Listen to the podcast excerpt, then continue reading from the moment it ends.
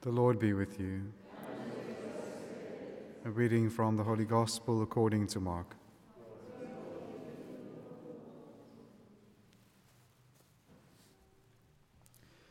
Jesus went away and came to his own country, and his disciples followed him. And on the Sabbath he began to teach in the synagogue, and many who heard him were astonished, saying, Where did this man get all this? What is the wisdom given to him? What mighty works are wrought by his hands? Is not this the carpenter, the son of Mary, and brother of James, and Joseph, and Judas, and Simon? And are not his sisters here with us? And they took offense at him.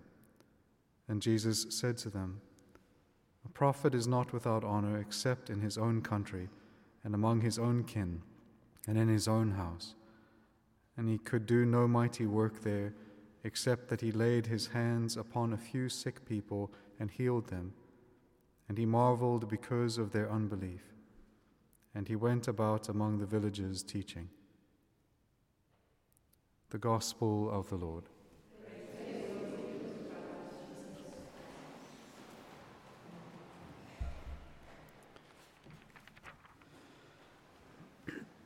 As we start with the first reading for today, we have this uh, kind of profound encouragement from St. Paul with regards to the struggle against sin and the movement towards perfection.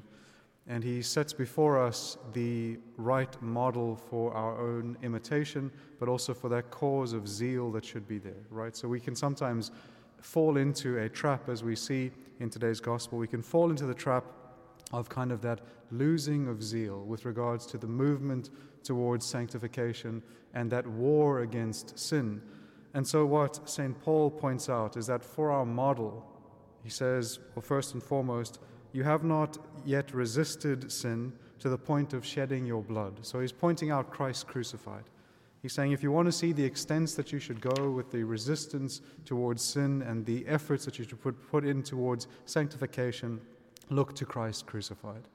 Look to the extent of his love with which he exerts himself for our sake and for our salvation. And that measure of love, then, that is our example.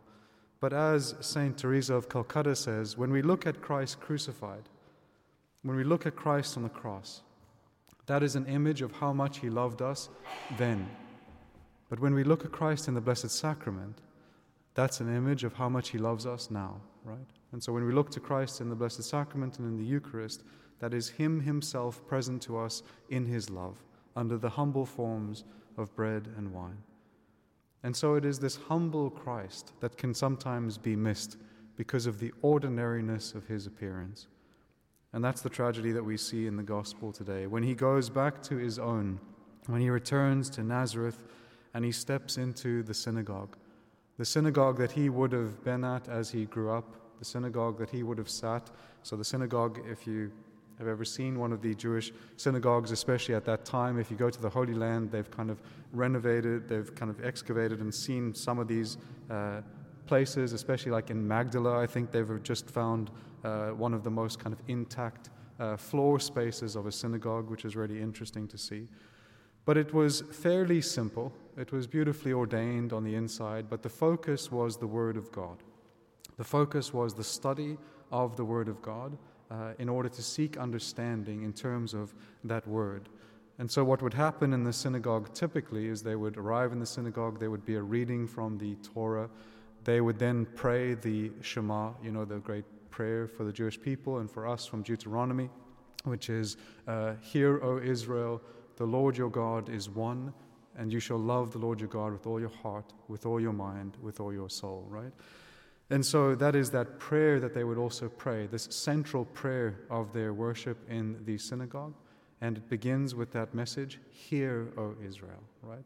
Open your ears to listen to God. Hear, O Israel. And then it gives that fundamental message of revelation, which is who God is. He is one. And what our response should be, which is you should love Him with all your heart, with all your soul, with all your might. There should be this full exertion of yourself in loving God, which is similar to what St. Paul had spoken about in his letter to the Hebrews.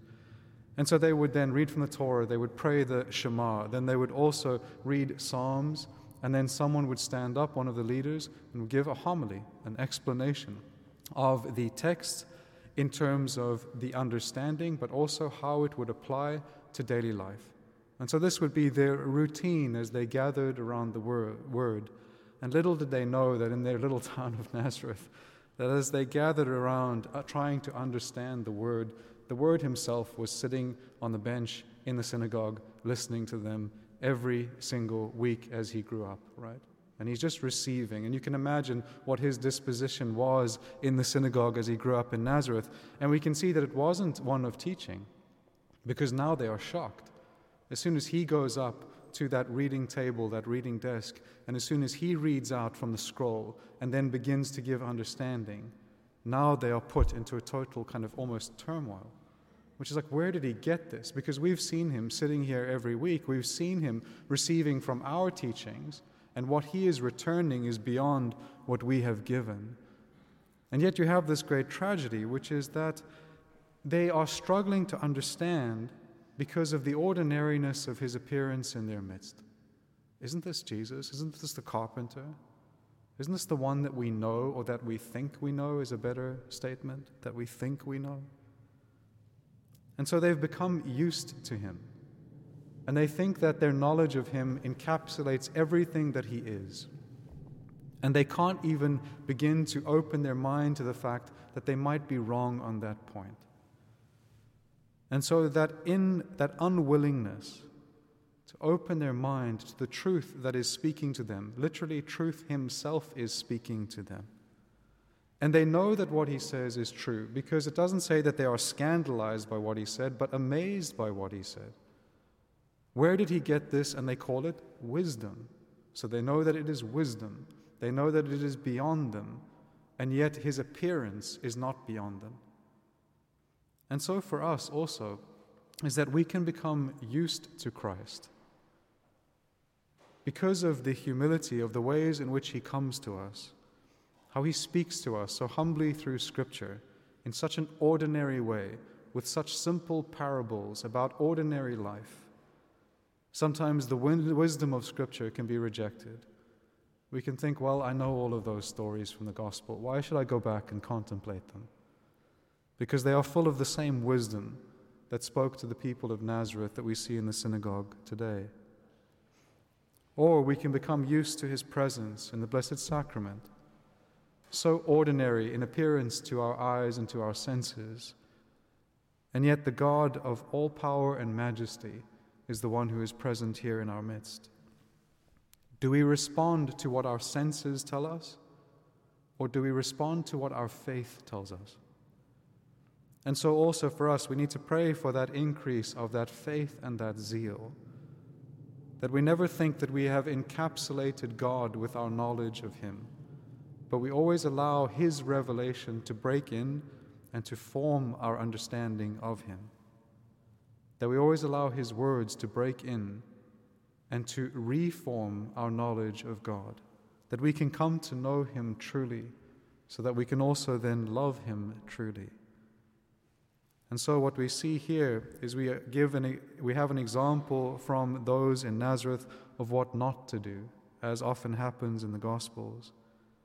And so, we pray for the grace to do the opposite. That as Christ comes, who has been with us as well in our growing up, if you will, in the church, and as he has kind of quietly sat in the tabernacle and watched all of the goings on, as he sits now in the tabernacle and he listens to my feeble attempts to preach the word. The word himself watches, the word himself is present. And so the same mystery that happened in this synagogue in Nazareth happens for us every day. And our encounter with the Lord is something that we should never kind of put into the shelf of things that we know and understand. We should always be amazed by the fact that He is present to us that He is here, that He speaks to us, and that the word that we come to understand in the Scriptures is here in His love. Amen.